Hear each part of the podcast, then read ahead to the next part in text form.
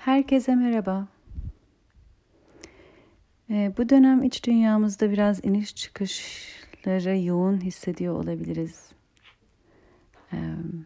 Tek siz değilsiniz. Bunu bilmek sizi ne kadar daha iyi hissettirir bilmiyorum ama gerçekten e, çok inişli çıkışlı duygular yaşıyor olabiliriz.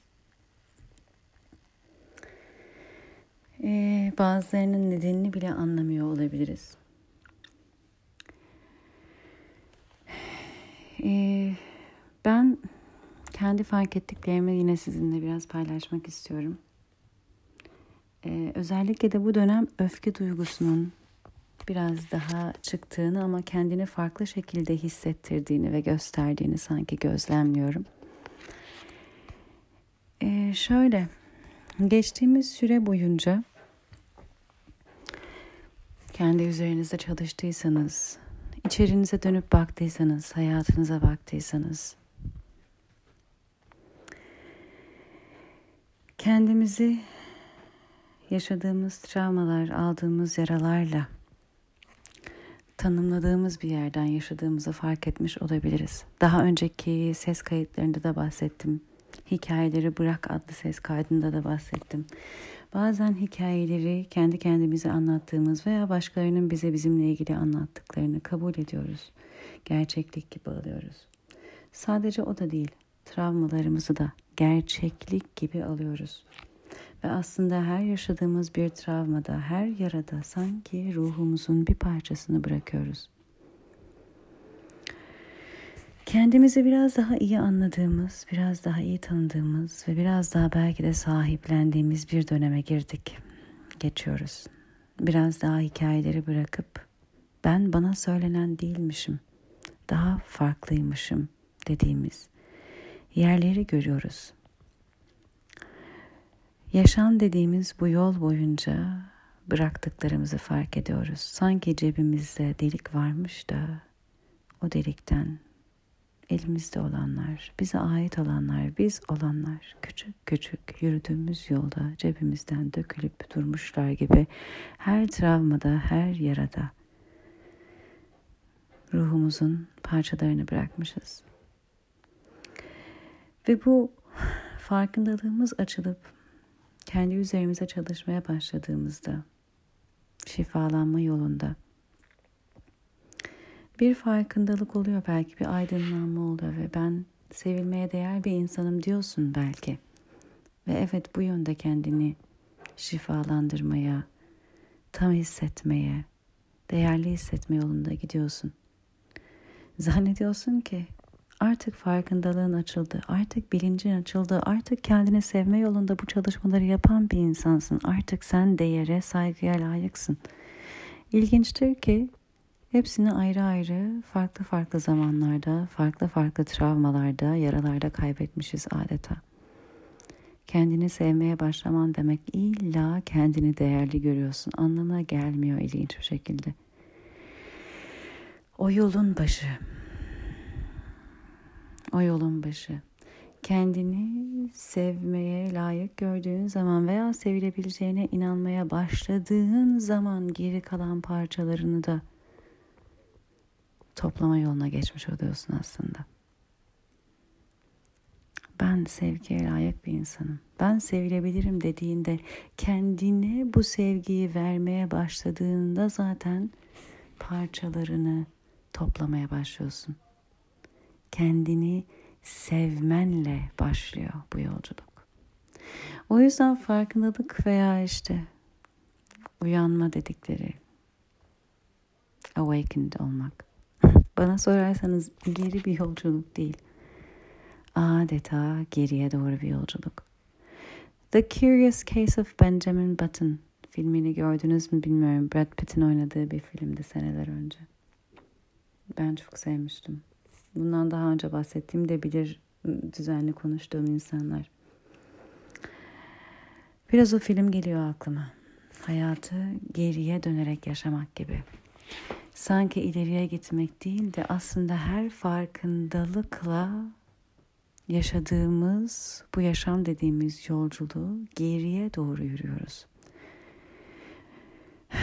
geldiğimiz yoldan yavaş yavaş geriye doğru yürüyerek yolda bıraktığımız, düşürdüğümüz, belki de elimizle verdiğimiz parçalarımızı geri baştan toplamaya başlıyoruz. Kendine sevgi, kendine saygı, kendine değer ve daha bir sürüleri. Bunları topladıkça, kendini sevgiye layık gördükçe, saygıyı hak ettiğini düşündükçe, değerli olduğunu inandıkça başka türlü bir yerden var olmaya başlıyorsun. Başka türlü bir hayatı, başka türlü bir varoluşu hak etmek istiyorsun. Hak ettiğine inanıyorsun. Başka bir varoluştan yaşamak istiyorsun. İlginçtir ki o zaman bazen kendini içinde bulduğun yere nasıl geldiğine inanamıyorsun. Ben kendimi nasıl buraya getirdim? Bu ilişkiye, bu işe, bu şehre, bu arkadaşlıklara, bu bakış açısına, bu yaşama. Artık seninle hizalı bulmuyorsun. Çünkü sen artık layık görüyorsun kendini sevgiye, değere, coşkuya, neşeye, güzele, huzura. Ve bir şekilde kendini içinde bulduğun bu hayat ki senin yarattığın hayat bunlarla hizalı değil. Kendini içinde bulduğun bu hayat travmalarınla yarattığın bir hayat oluyor. Travmalarından tetiklenerek yarattığın, ortaya çıkarttığın bir hayat oluyor. Ve sen kendi iç yolculuğunda bazı şeylere uyandıkça, içinde artık bazı yaralar belki de şifalandıkça, o bir yerden daha bir tam hissetmeye başladıkça, içinde bulunduğun hayatla iç dünyan birbiriyle hizalı olmamaya başlıyor. Ve işte o zaman kendini bir garip hissediyorsun.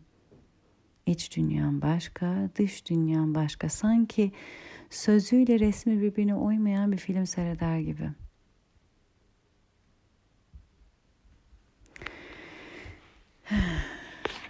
Ve işte o zaman daha farklı şey istiyorsun. Kendinden de, ilişkilerinden de, hayattan da. İnsanlar sana her gün davrandıkları gibi davranıyorlar belki. Ama artık sen bunu kabul etmek istemiyorsun. Rahatsız hissediyorsun. Tam olarak da rahatsızlıklığının ne olduğunu da söyleyemiyorsun. Kendin de tam emin değilsin. Çünkü karşındaki farklı bir şey yapmadı. Her günkü gibi davrandı. Sen de bunun farkındasın. Ama sen bir şeyin rahatsız edici olduğunu hissediyorsun. Artık içinde hizalandığın yerle dışarısı çünkü uymuyor. Ama bunu nasıl dile getirirsin? Kendin için bile tam olarak emin olmuyorsun. İşte orada bir dura kalma anları oluyor. Ben şu an bir şey yaşıyorum, beni rahatsız ediyor ama neyin rahatsız ettiğini tam anlamıyorum. Çünkü her şey her gün olduğu gibi aslında. Evet ama sen değilsin.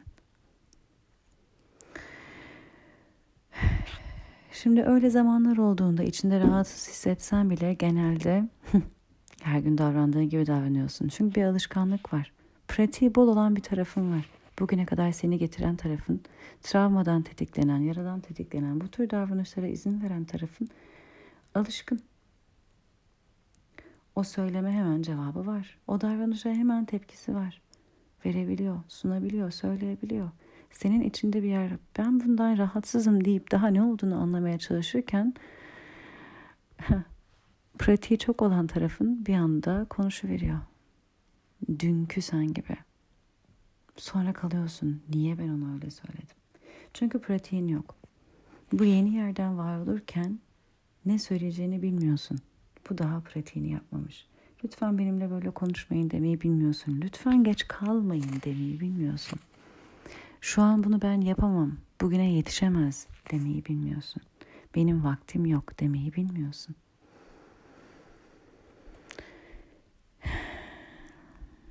Çünkü bugüne kadar hak ettiğine inanmamışsın. Bu saygıyı, bu alanı, bu değeri. O yüzden soramamışsın, talep edememişsin. Kimse de zaten sana vermemiş. İstiyoruz ki senin değerli olduğunu görsün insanlar. benim değerli olduğumu görsünler, bana değerliymişim gibi davransınlar. Şöyle bir şey vardır. Atıyorum bir eşyan var, bir ayakkabın, bir çantan, bir şeyin ve çok değer veriyorsun ve çok değer verdiğin her halinden belli. Özen gösteriyorsun, siliyorsun, hiç kirletmiyorsun. Yağmurlu günde giymiyorsun. E yanındaki kişi bunu tanık oluyor, görüyor. Senin buna çok değer verdiğini biliyor. Senin bir şeyini ödün al- ödünç alacaksa onu almaz.'' Çünkü senin ona nasıl davrandığını görür, ne kadar değer verdiğini görür. O yüzden o da o değeri verir. E şimdi sen kendine nasıl davranıyorsun? Sen kendine değersiz gibi davranıyorsan etrafındaki insanlar da bunu görüyor. Aynı senin eşyalarına veya başka şeylere davrandığın gibi kendine nasıl davrandığını da görüyor. Sen kendine değersiz davrandıkça, buna tabii kimse değersizlik demiyor ama belli bir şekilde davrandıkça etrafındaki insanlar da sana bu şekilde davranılabileceğini görüyor. Çünkü sen kendine öyle davranıyorsun. Kimse buna değersizlik demiyor. Sen de demiyorsun onlar da. Ama sen içinden öyle hissediyorsun. Kendine dahi kabul etmiyorsun belki de. Ama sen kendine öyle davransan da sen diyorsun ki başkaları bana değerli davransın. Başkaları benim değerimi görsün. Sanki görenler de ödül alıyor böyle yıldızlı peki senden. Ben göstermeden gördüler. Bir marifet mi? Ben kendime değersiz davranırken onlar benim değerli olduğuma karar verdiler, inandılar ve bana değerli davrandılar. Bu bir marifet değil. Evet güzel bir şey anlıyorum. Senin kendi değerini bile sen kendine varamazken bir başkasının. Ama şöyle bir şey söyleyeceğim. O sana değer veren insana da inanmazsın. Hoşuna gider, güzel gelir, mutlu olursun ama inanmazsın. Onun davranışına da, onun sözüne de, onun ilgisine de. Çünkü sen inanmıyorsundur ki. Yapmacık gelir, güzel gelir, keşke dersin. Öyle seven bir insanın sevgisi üç gün güzel gelir, dördüncü gün şüphe edersin. Yanında bulundurmazsın. Seninle uyumsuzdur çünkü. Ne zaman o insanı tutmak istersin, sen de zaten öyle olduğuna inandığın zaman. Bakın işte kısır döngü. Sen inanmadan başkası bile senin değerli olduğunu düşünse inanmayacağın için o insanı da hayatında tutmazsın. Frekans frekansı çeker. Hiza hizayı. O yüzden sen kendine değer vermediğin yerden sana değer veren insan bile hayatında kalamaz. Tutmazsın, tutamazsın. Hayatında kalan insanlar da senin zaten kendi içinden inandığın değerli değilim yerini teyit eden insanlar olur. Şimdi bu kendi değer verme ve tam olma yolculuğuna çıktın. Bugüne kadar yürüdüğün yolu geri yorup yolda bıraktığın düşürdüğün şeyleri geri topluyorsun. Sen bunları geri topladıkça kendi kendine yarattığın hayat sana artık iyi gelmiyor, rahatsız ediyor. Başka türlü bir şey istiyorsun, talep ediyorsun. Ama edemiyorsun da nasıl edeceğini bilmiyorsun. İşte pratik burada başlıyor. Sadece senin kendi değerine uyanman değil. Ben kendimin değerli olduğunu biliyorum. Onlar bana nasıl davranırsa davransınlar. Ben kendimi seviyorum. Onlar bana nasıl davranırsa davransınlar. Hayır olmuyor. Dun deniyoruz çünkü. Başta deniyoruz. Değiştirmeyeyim ben hiçbir şeyi. Ben kendimi sevdiğimi anladım. Değerli bir insan olduğumu anladım. Tamam böyle devam edebiliriz. Ben anladım nasıl olsa. deniyoruz. Adeta pazarlık ediyoruz bu uyanma yolculuğunda. Kendini tamamlama yolculuğunda hayatımızı aynı tutma konusunda pazarlık ediyoruz. Tamam bak şunu değiştirdim şu kalsın, bunu değiştirdim bu kalsın. Öyle olmuyor. Sonunda her ilişkiyle yüzleşmemiz gerekiyor. Hala tam oradan değiştiğimize inandığımız yerden en hizalı olmayan ne ilişki varsa, ne durum varsa, ne koşul varsa karşımıza çıkaracak. Şimdi bunlar geçmişten gelen ilişkiler de olabilir. Bunlar o gün karşılaştığınız bir kasiyer de olabilir. Herkes her an olabilir. İşte size verilen bir iş, hayır diyemediğiniz yer. Öfke duyarsınız. Bu öfke de tanıdık değildir. Çünkü bugüne kadar zaten öyle davranılmasına izin verilmiş, vermişsinizdir. Bugün davranılmasında normal bulur bir tarafın, bir tarafın rahatsızdır. Çünkü artık hizalı değilsin ve öfkelenir. Hayır artık bana böyle davranılamaz dersin. Ama daha farklı davranılacağını daha hiç dile getirmemişsindir. Talep etmemişsindir. İçeride bir öfke duyarsın. Şimdi bu öfkenin asıl sebebi üzüntüdür. Çünkü artık görüyorsundur rahat bir şekilde ben değerliyimi fakat dışarısının davranışının aynı yerden sana hissettirmediğini. O kişinin o talebi, o isteği veya o konuşması, o tarzı, o kelimesi sana değersiz hissettirir. Eski bir inancını tetikler. Artık söyle inanmıyorsundur ama dışarısı hala oradan yaratılmış olduğu için o inancı tetikler. Ve sen de o gün ona alıştığın, pratik etmediğin, e, çok pratiğin olan yerden konuştuğun için izin vermişsindir. Üzüntün karşındakinin sana değersizmişsin gibi davranması, öfken buna izin vermiş olman, öfken o insanın kendisine bu izni vermiş olması, bir sonraki öfkede kendine senin buna izin vermiş olman. Boundary diyoruz buna. Boundary, sınırlar. Şimdi bu sınırları bazen Türkçeden, İngilizceden Türkçe'ye çevirirken ülke sınırları gibi border gibi oluyor. Border değil. Border dediğimiz zaman çünkü bir insanı bir yere sokmamaktan bahsediyor oluyoruz. Halbuki boundary dediğimizde öyle bir sınırdan bahsetmiyoruz daha. O insanı içine de alabilirsin. En yakının olan insanla bile boundary'lerin olabilir. Border böyle katı, dışında tutmaya çalışan bir sınır çünkü. Boundary dediğimiz ise burada bu durumda ne kabulüm ne değil. Kimseyi bir şeyin dışında tutma çabası değil o aslında. İçeri almak istiyorum ben de. Ama içeri alırken de eve girerken ayakkabılarını çıkartırsın insanlara değil mi? Ev kislenmesin diye, çamurlanmasın diye. Onun gibi bir şey.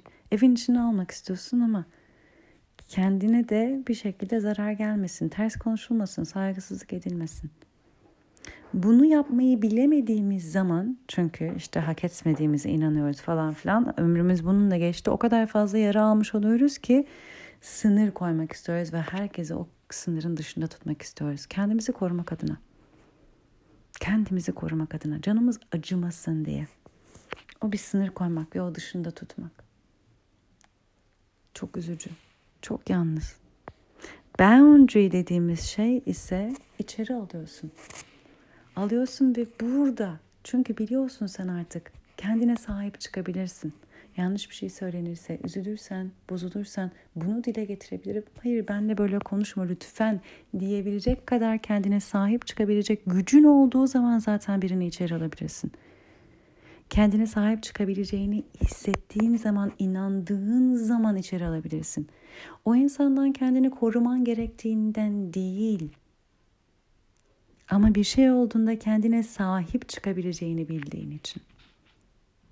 O sınır koymak dışında tutmak hep koruma ihtiyacı duyduğundan. Halbuki içeri almak her zaman korumaya ihtiyacım yok ama bir şey olursa benimle rezone etmeyen, benimle hizalı olmayan onu söyleyebilecek yerdeyim. Hak ediyorum çünkü. Bunu içeriden hissettiğin, inandığın zaman bir başkasını içeri alabiliyorsun. Yanına, alanına evine, yuvana. Çünkü ondan diyebilirsin lütfen ayakkabılarını çıkar. Bunu diyebilecek şeyi görebildiğin zaman evine davet ediyorsun. Ay şimdi eve gelirse ayakkabılarını çıkarmaz. E söyle. Ay şimdi ben söyleyemem. Ayıp olur. O zaman hiç evine davet etmiyorsun. Çünkü aslında bunu hakkın olarak görmüyorsun. Hakkın olarak gördüğün zaman o zaman evine davet edebiliyorsun. Çünkü kapıda girmeden lütfen ayakkabılarını çıkarır mısın diyebiliyorsun. Benim evim. Lütfen. Kendi iç dünyamızda da bunu yapıyoruz. Ve şöyle bir şey oluyor. Biri kendi kendini belki senin evine davet ediyor. Aa gelecek hafta sen de buluşalım mı? İç fizikselden bahsetmiyorum. iç dünyadan bahsediyorum ama örnek veriyorum. Sen de peki diyorsun ama anksiyete başlıyor ya eve geldiğinde şunu yaparsa ya bilmem ne bardağımdan içerse ya ayakkabılarıyla girerse ya e söyle ama ben söyleyemem şimdi ayıp olur incitirim ederim bilmem ne. E o zaman sen karşındakinin senin bütün değer verdiğin ve vermediğin her şeyi baştan bilmesini istiyorsun, bekliyor oluyorsun. O yapmadığı zamanda da ona öfkeleniyorsun. Asıl öfkelendiğinde kendinsin. Çünkü buna izin verdin. O zaman ne olabilir? Ya bahane bulursun bir sonraki haftaya buluşmamak için. Tamamen örnek veriyorum ama ev örneğinden. Veya o gelir senin belki de hiç kullanmaya kıyamadığın şeylerini kullanır. Sen üzülürsün, bozdursun neyse hiçbirini söyleyemezsin. Gider hiç de keyifli bir zaman geçirmemiş olursun. İç dünyamıza da böyle çağırıyorsak insanları, tamam artık bu insanı yanıma almam lazım diyorsan ama boundary'lerinin hepsini kaldırıyorsan çünkü bunu yapmış olabiliriz. Bir başkasının canını acıtmayayım diye, yakmayayım diye, üzmeyeyim diye kendi boundary'lerimizden tamamen vazgeçmiş bir şekilde ilişkilerde bulunmuş olabiliriz. Ve biz kendimize sahip çıkamadığımız için çok canımız yanmış olabilir. O zaman da sınırlarımızı çok katı koyup herkesi dışında bırakmak istiyoruz. O kadar canımız yanmış oluyor ki yalnız yaşamayı tercih ediyoruz. Şimdi bunda biraz daha bana sorarsanız sahiplenmeye başladık kendimize. Kendime sahip çıkabilirim demeye başladık. Hala daha tam olarak nasıl dile getireceğimizi bilmiyoruz. Eve birisi çamurlu ayakkabısıyla geldi. Çıkartır mısın lütfen deme hakkını hala kendimizde görüyoruz ama nasıl dile getireceğimizden emin değiliz. Pratiğini yapıyoruz. Her zaman başarıyoruz diyemeyeceğim. Ama yapıyoruz. Yapamadığımız yerlerde de kızıyoruz. Çünkü artık yapılmayacağına inanmışız. Hayır artık yapamaz. Niye hala yapıyor? Muhtemelen sen hala izin veriyorsun. O zaman da aslında bir üzüntü var. Eski inancını teyitleyen bir şey yaşadın çünkü gün içinde. Değersizliğini veya sevgisizliğini veya saygı duyulamayacak bir insan olduğunu neyse teyitleyen bir durum yaşadın. Onu yaşamana ne izin verdi? Senin o boundary'yi koymamış olman. Senin daha farklı bir şeyi yaşamak istediğini talep etmemiş, söylememiş olman, dile getirmemiş olman. O zaman burada öfkene biraz, biraz da kendine. Şimdi öfke öfke duygusunu çoğu insan özellikle benim çevremde benimle rezone eden çoğu insan e, öfke duygusundan kaçıyor. Uzak durmak istiyor. Çünkü yaşamında öfkeyi ah, öyle bir gözlemlemiş ki zarar verici. Öfkenin dışa vurumunu çok zarar verici olarak görmüş, gözlemlemiş. Başkalarının ilişkisinde de, kendisine doğrultuğunda da. O yüzden korkmuş. Canı öyle yanmış ki istemiyor öfkeyi hayatında. Öfke yaşayan insanlar da istemiyor. Kendisi de bu duyguyu hiç yaşamak istemiyor. Ve sanki hiç yaşamıyormuş gibi çıkartmış gibi hayatından davranıyor. Öfke gibi hissettiği duyguları da başka duygularmış gibi kamufle ederek kendisine söylüyor. Üzüldüm, kırıldım, hayal kırıklığı yaşadım. E orada öfke de var muhtemelen. Öfkeyi hiçbir zaman dile getirmiyor. Çünkü öfkeyi çok zararlı görüyor öyle görmüş, öyle deneyimlendiğini görmüş, öyle yaşamış, öyle inanmış, korkmuş, istemiyor. Kendisi öyle bir duyguyu taşıyabileceğine inanmak dahi istemiyor. Öyle zarar verici olabileceğini de görmek istemiyor. Şimdi öfke, öfkeyi nasıl tanımlıyoruz? Yani bence benim öfkeyi tanımlayışım biraz daha farklı olabilir. Bilmiyorum. Ee, ama şunu söylemek istiyorum. Öfke Yerinde yaşanan her duygu aslında yapıcı olabilir. Yerinde, durumunda, anında, konumunda yaşandığı zaman her duygu yapıcı olabilir. Çünkü o zaman o öfkenin yeri vardır. Ve hakikaten o öfkeyi hak eden biri de olabilir karşınızda. Öfke orada yaşanmadığı zaman kalır. Aa, içeride birikir. Öfken devam eder ama öfkeyi sana yaşatan durum da geçmiştir, insan da geçmiştir. Artık öfkeni doğrultabileceğin kimse kalmamıştır, durum da kalmamıştır. Öfkeleneceğin bir yerde ama senin içinde o öfke vardır. O öfke bir süre sonra kendine doğru doğrultulur. Şimdi öyle bir şey ki can hiraş bağırmak öfke değil arkadaşlar. İki insan oturuyor bir şey tartışıyor bir şey konuşuyorsa ve bir anda sesler yükselmeye başladıysa o öfkeden değil genelde. O duyulmadığını hissetmekten. Bakın şöyle bir şey olsun birisi uzağınızda olsun normal konuştuğunuzda sizi duymaz ama sesinizi yükselttiğinizde duyar değil mi? Sesinizi yükseltmek için, kendinizi duyurmak için sesinizi yükseltmişsinizdir çünkü. O kişiye bağırmıyorsunuzdur, ulaşmaya çalışıyorsunuzdur. Şimdi yanınızda oturan bir insana ses yükseltmek niye? Yanınızda oturuyor, sizi normal konuşurken duyabilir. Duyar ama bir türlü duyulduğunuzu hissetmiyorsunuzdur. Orada bir çaresizlik var, bir can hıraş, bir çırpınma var.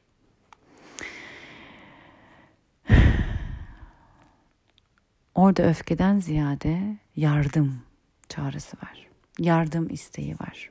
Duyulmuyorum var. Bu da muhtemelen aslında eski bir yara. Tetiklendiğimiz zaman orantısız davranıyoruz. Yani o en başta bahsettiğim bir travma, bir yara tetiklendiği zaman orantısız davranıyoruz. Yanımızda biri oturduğunda da bizi normalde rahat duyabilecekken bile sesimizi yükseltiyoruz.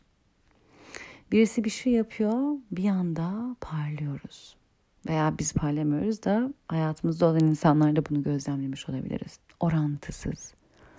Orantısız olduğunda orada bir birikmişlik var demektir. O ne demek? Eski bir yara, eski bir travma tetiklendi demektir.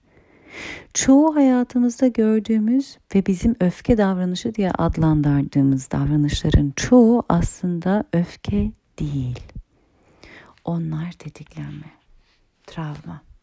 Onlar aslında can hiraş bir yardım çağrısı.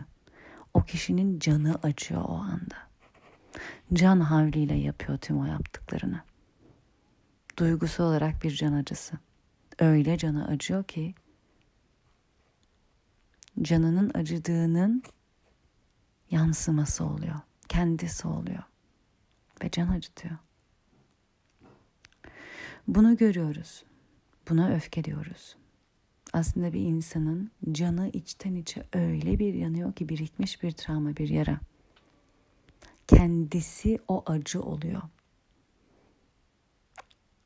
Ve kiminle temasa geçerse can acıtıyor. Çünkü kendisi o acının kendisi oluyor. Eğer kendi üzerimizde çalışıyorsak travmalarımız, yaralarımız hiç yara almamış gibi olmayız. Japonya'da bir pratik var. Belki duymuşsunuzdur. Bunun bir adı da var. Adı şu an aklıma gelmiyor ama bir çanağınız, çöpleğiniz, bardağınız kırıldı diyelim.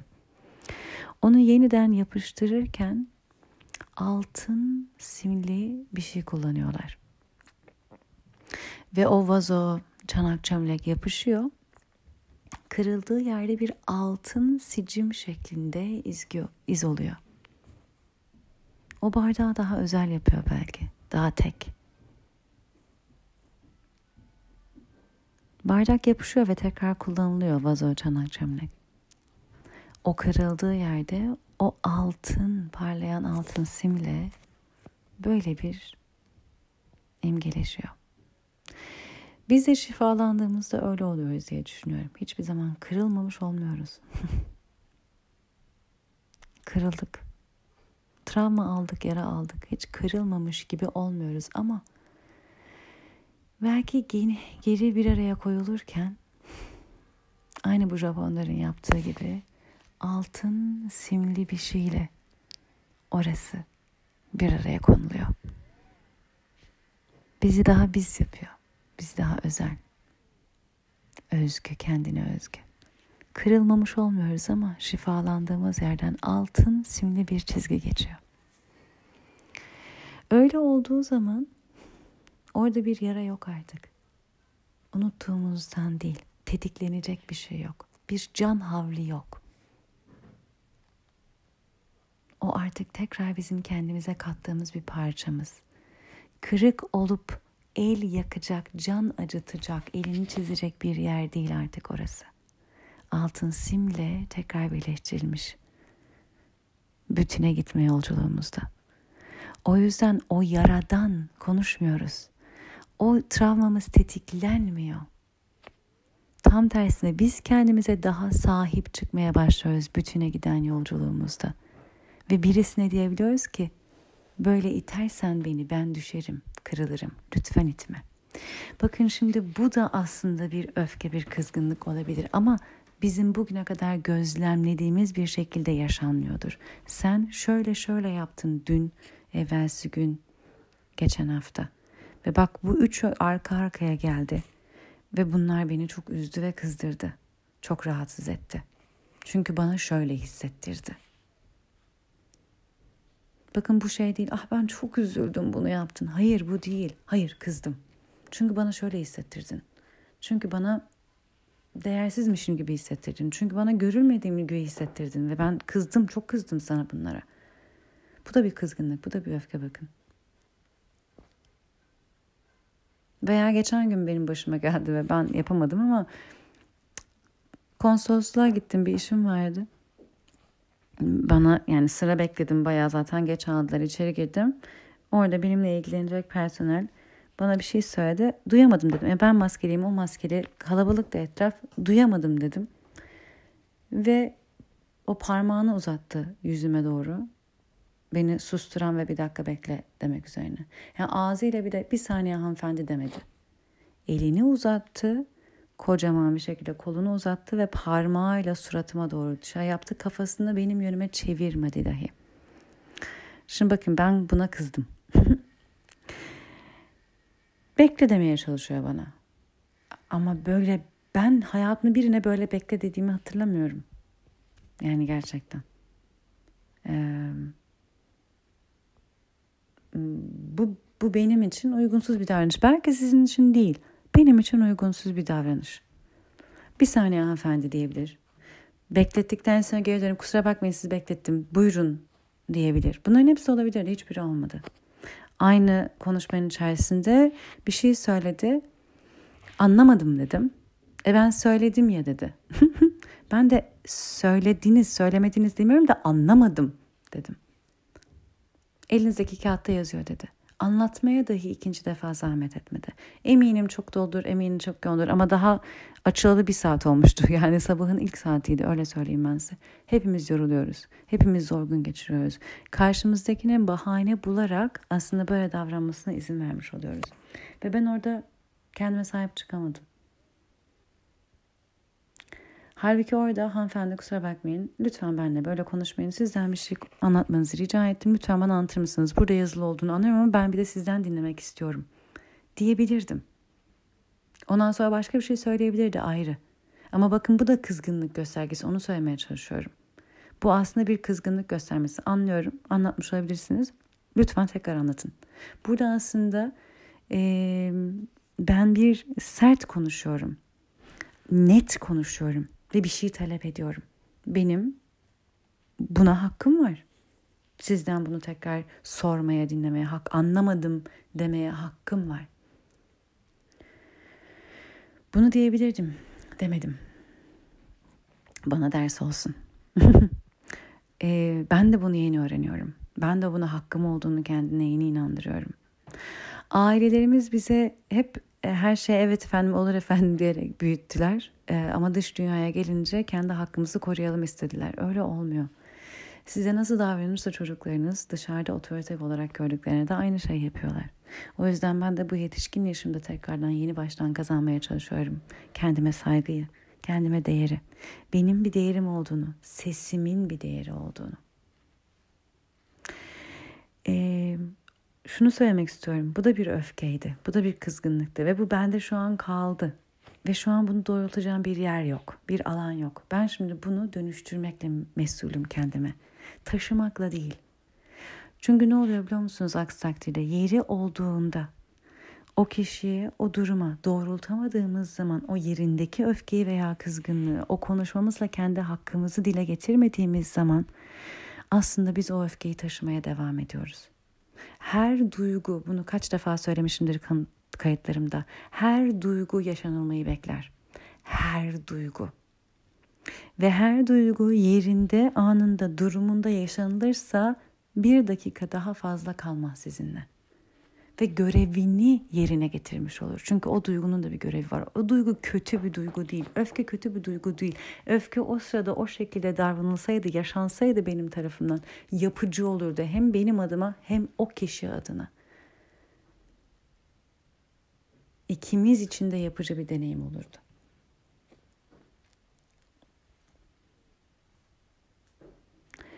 Öfke de tüm duygularda yaralardan tetiklenerek değil,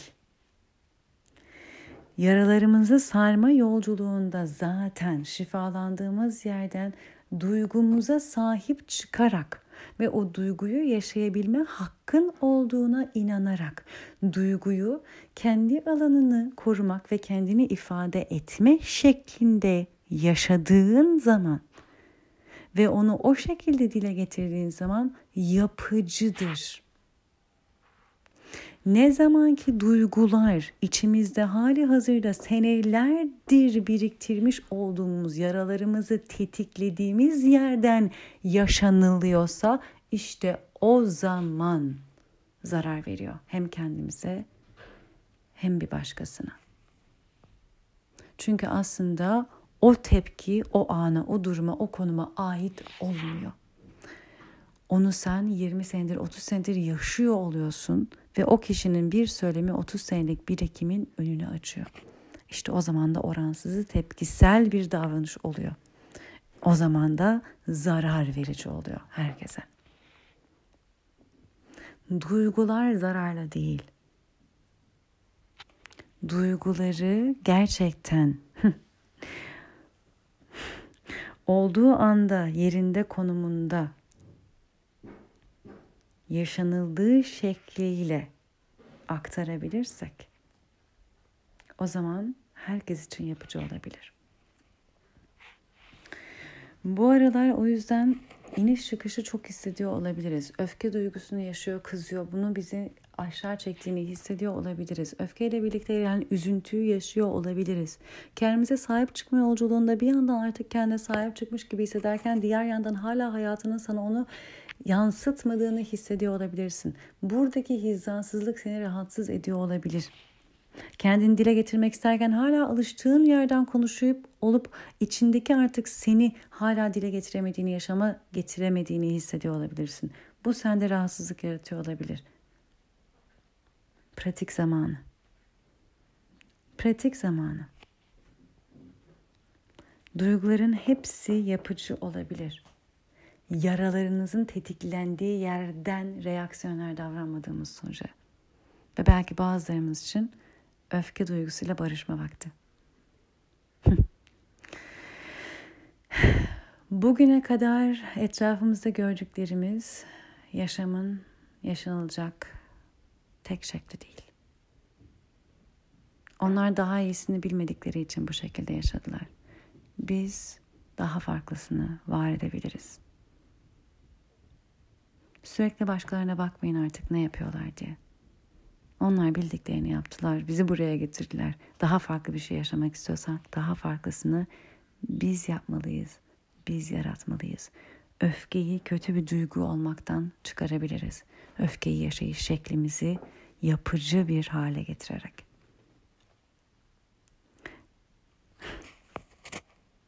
Kendinize sahip çıkın. Tüm duygularınıza sahip çıkın.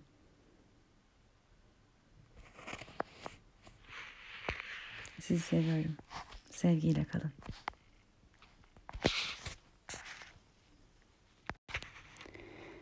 Biliyorum kayıt bitmişti ve aslında bahsettiğim şeyi yapamadığım bir örnek vermiştim. Bir de yaptığım bir örneği vermek istedim, paylaşmak istedim. Ee, geçen haftalarda bir arkadaşımla buluşacaktık ve bana belli bir saat söyledi. Şu saatte senin evinin orada olurum dedi. Tamam dedim. Kendisi söyledi o saat. Belli bir zorunluluğu yok. Oradan da bir yere yürüyeceğiz. Başka biriyle buluşacağız. Bende olacağını söylediği saatte hala gelmemişti. Biraz zaman vereyim dedim. Hepimiz geç kalabiliriz sonuçta. Diğer arkadaşımızla buluşmamız gereken saate yakın böyle birkaç dakika kala geldi.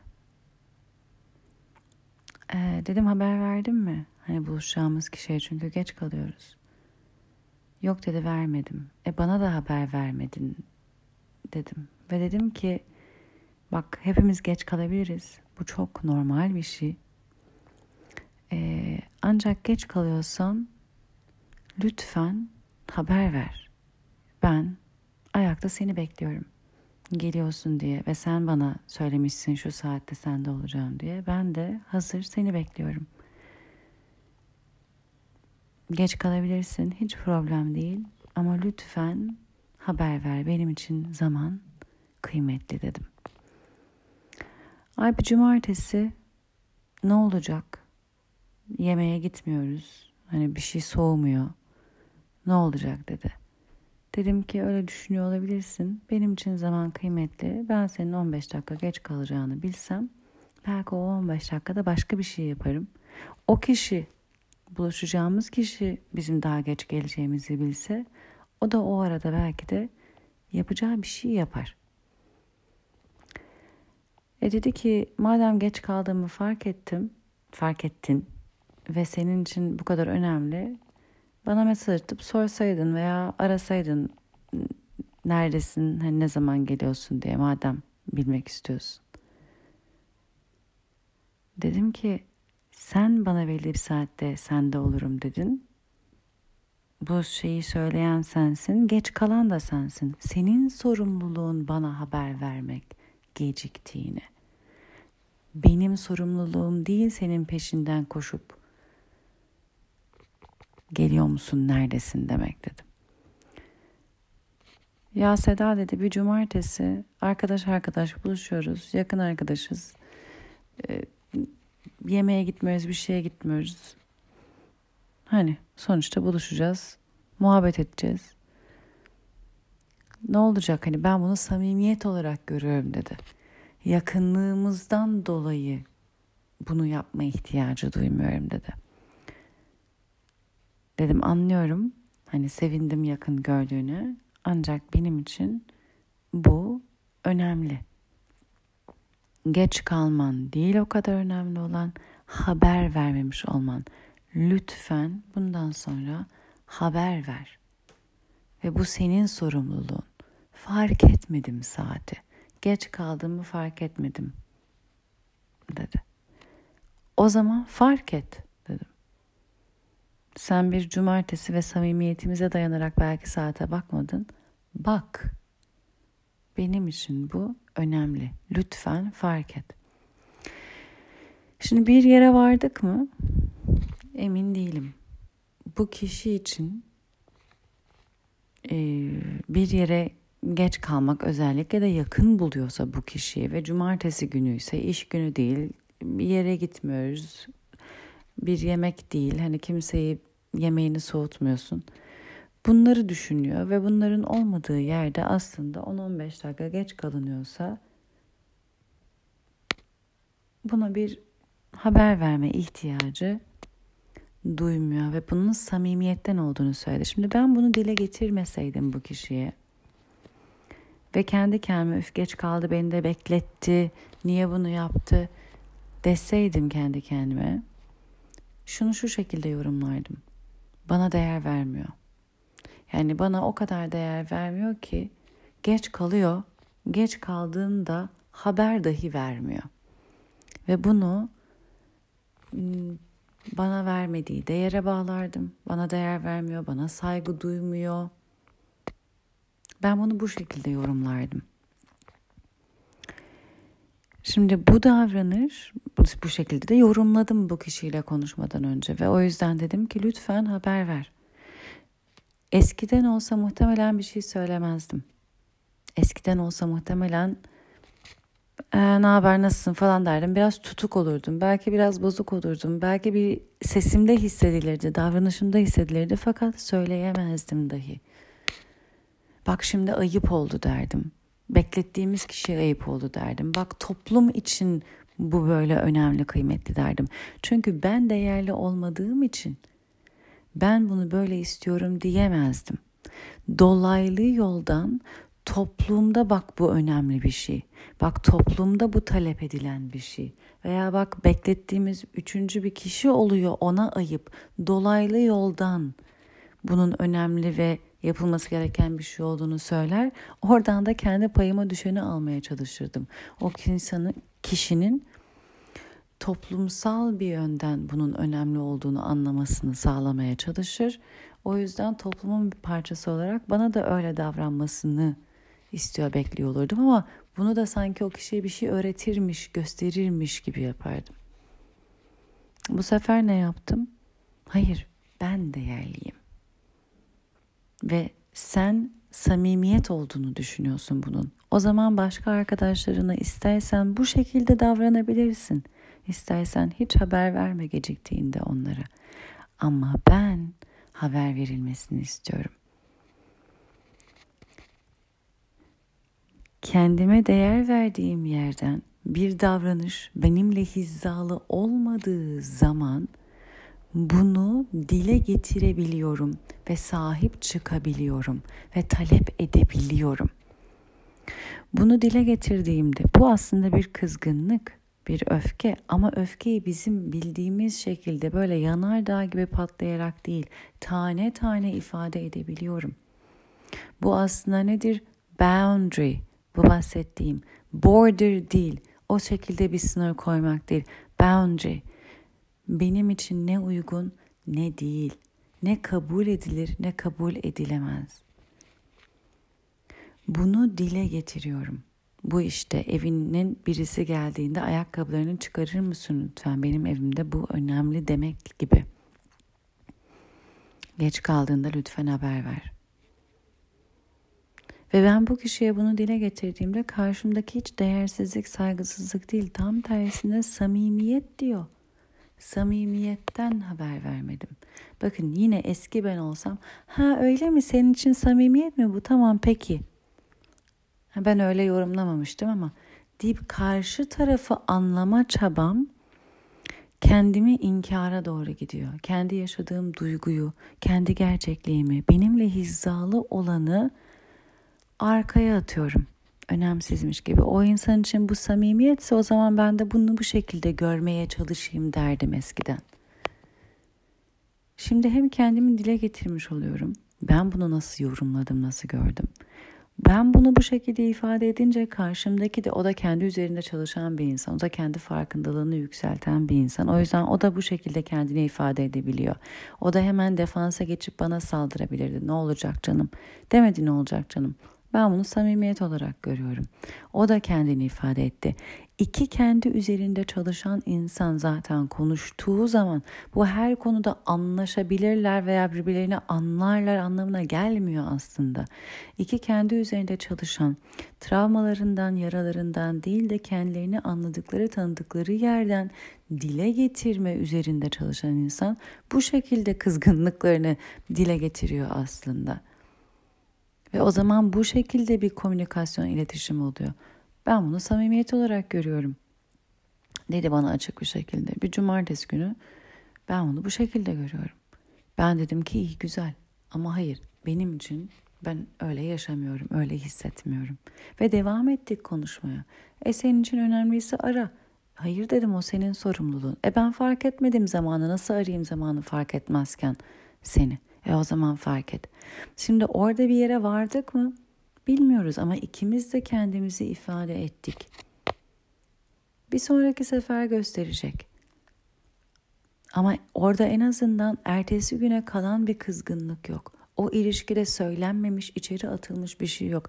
Başka bir durum karşımıza çıktığınızda birikmiş bir şey ortaya çıkmayacak. Bak bunu geçen sefer konuşmuştuk denilecek belki. Ama bak bunu sen geçen sefer de yapmıştın ben bir şey söylememiştim değil. Tam tersine içeride tutulmuş, bastırılmış, saklanmış bir şey yok. Her şey ortada. O zaman da ertesi güne kalmıyor bir ağırlık. Çünkü konuşuluyor. Ertesi güne değil 10 dakika sonraya bir şey kalmıyor. Konuşulduğu için ve karşılıklı birbirine duymak için bulunan iki insan konuştuğu için bu konu konuşuldu. E bir şey değiştirilmiyor tabii geçmişe gidip değiştiremiyorsun. O konuyu orada bırakıyorsun. Çünkü iki kişi konuştu. Birbirlerine kendilerini ifade etti.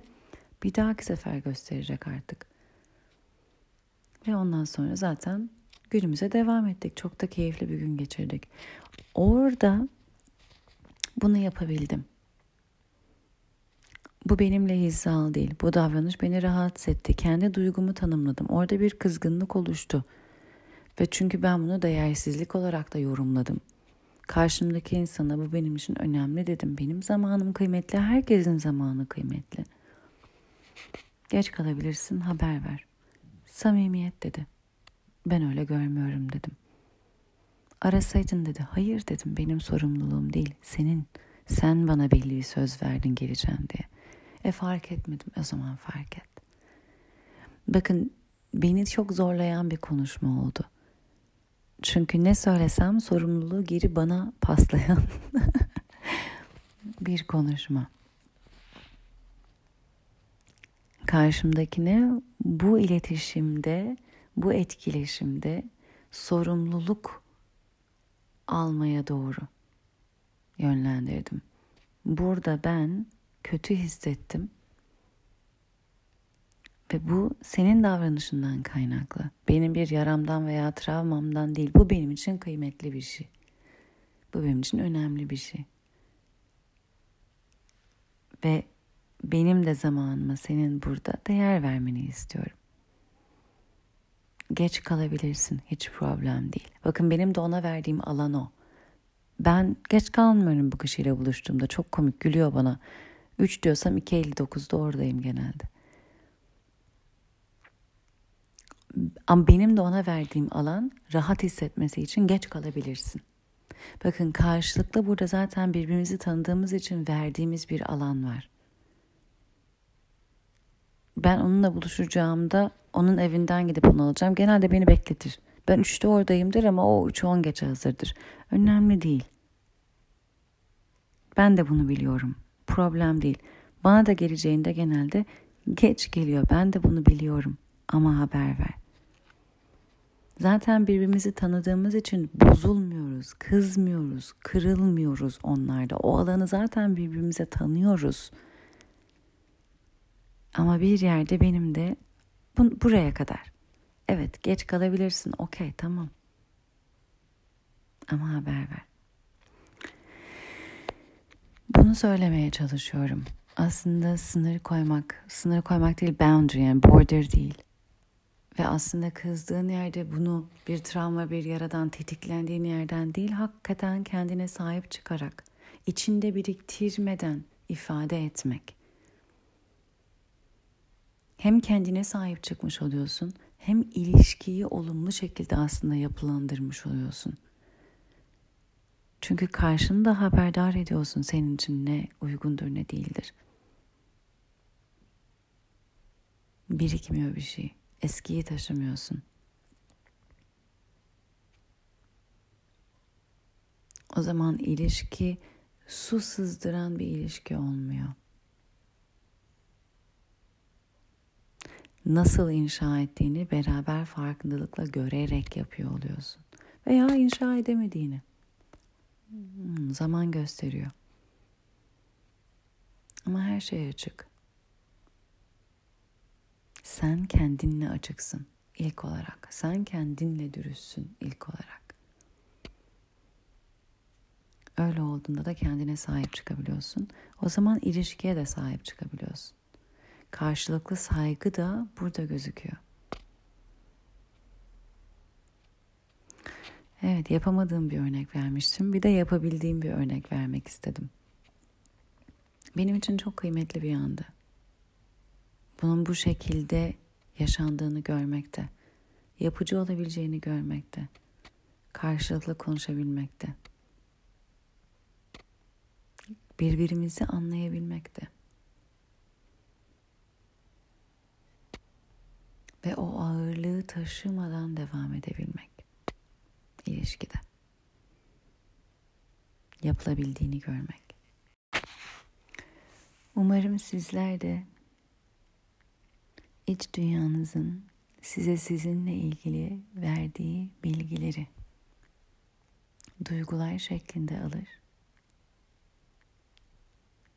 Onları yorumlar. Kendinizi sahip çıkma aracı olarak kullanabilir. Kendinizi en yapıcı yerden ifade edebilirsiniz. Sevgiyle kalın.